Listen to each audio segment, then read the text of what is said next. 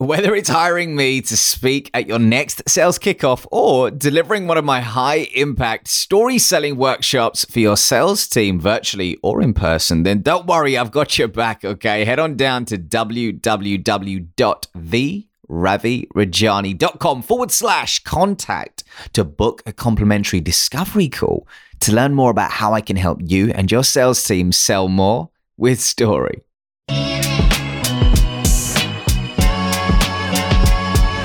Welcome to the Influential Communicator Podcast, where my mission is to help B2B salespeople sell more by becoming authentic storytellers and impactful communicators without suppressing who they truly are or their values. I'm your host, Ravi Rajani, and without further wait, let's get into it. What if I told you that yesterday I bought a basketball jersey for $100? Would you think I'm crazy? Probably not, right? But what if I then told you that just this morning I bought another basketball jersey for $10,000? Now would you think I'm crazy? Probably, right? But what if I then proceeded to tell you that this jersey actually belonged to the Michael Jordan and that he wore it in his last ever game playing for the Chicago Bulls? Blood, sweat, and tears all over that jersey as it was being thrown around the changing room. And he had it on his shoulder as he was giving his last ever interview. Now, would you believe that I'm crazy? Maybe, but maybe not if you're a basketball fan. Because in the eyes of a potential buyer, that story elicits a specific emotion that pulls people in and inspires them to take action. The question is, is are your products and services doing the same?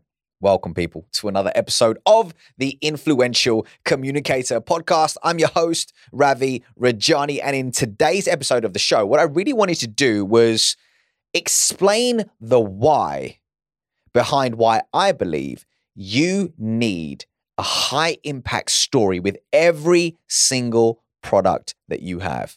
Because people don't just care about what you do, man, they care about why you do it. So without further wait, let's get it. So let's take it back for a second to early 2009 and two dudes walk into a thrift store in New York. Okay. Rob Walker, Joshua Glenn. I think that's the names. Yeah, Rob Walker and Joshua Glenn. And they were journalists at the time. And what they did was they bought up a hundred random items, which added no value to anybody. I'm talking about snow globes, toy Mustangs, toy planes, unused birthday candles, like things you get in your Christmas stocking from your grandparents, and you're like, ah, thank you so much. But deep down, you're like, ah, yeah, this adds no value to my life, right? And here's what they did they bought these items for, on average, $1.25 to $1.29. And they said, you know what? Why don't we upload these items to eBay and see how much we can sell them for?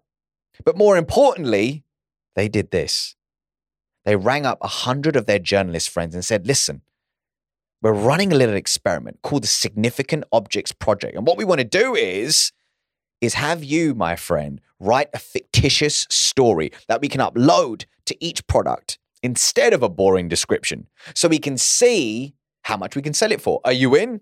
And guess what? A lot of famous journalists said yes, because here's what happened those items were sold for a total of $3,612.51. How insane is that? Can we just take that in for a second? A story elicited an emotion and it inspired a potential buyer to take action. One word emotion. That's what stories do best. Now, a lot of articles and sources will say that these products were actually sold for $8,000, but I'm seeing more official sources say around 3.6K. So stay with me on that one, right? Stay with me on that one. But here's the interesting thing. Okay, here's the interesting thing. There was a ceramic bear, which is actually a salt shaker. And the story associated with this product was that it was the centerpiece for a high stakes poker game. And they bought it for 99 cents, but they sold it for $36. It's insane. All because of the emotion that that story elicited. And what happens is, is when you do storytelling the right way, it can increase the perceived value of an object, of a product, of a service. Because people don't just care about what you do, they care about why you do it. Now, disclaimer I am not telling you to go make up random stories and add them to your product line. I'm not telling you to do that, right? And here's something to think about. A lot of people may have known that these journalists were famous, right? So they bought it anyway. And also, every single product was sold with a frame of that story, right? So you've got to put it into perspective here. But the principle is the same stop feature dumping and start storytelling for more impact. So remember this stories can create a chain reaction of this, eliciting an emotion. And when done correctly, that emotion will create a new thought or perspective. And if done correctly, if done wisely, that will initiate action from your potential buyer. So, ladies and gents, start creating high impact stories for your products and services and know that for the right person, when done correctly, it's going to increase its value and allow you to impact people at a higher level. Now, I hope you enjoyed today's episode and I hope you're enjoying the show, by the way. And if you are, don't forget to subscribe to the YouTube channel and leave us a review on your podcast platform of choice, my friend. I will definitely appreciate it. If you do, then I'll see you next week, same time, same place for another episode. Peace.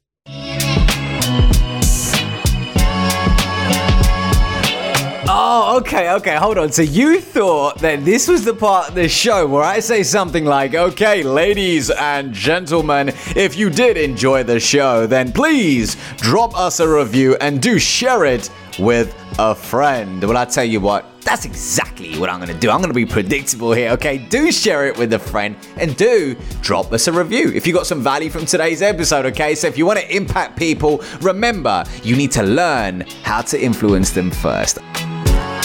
You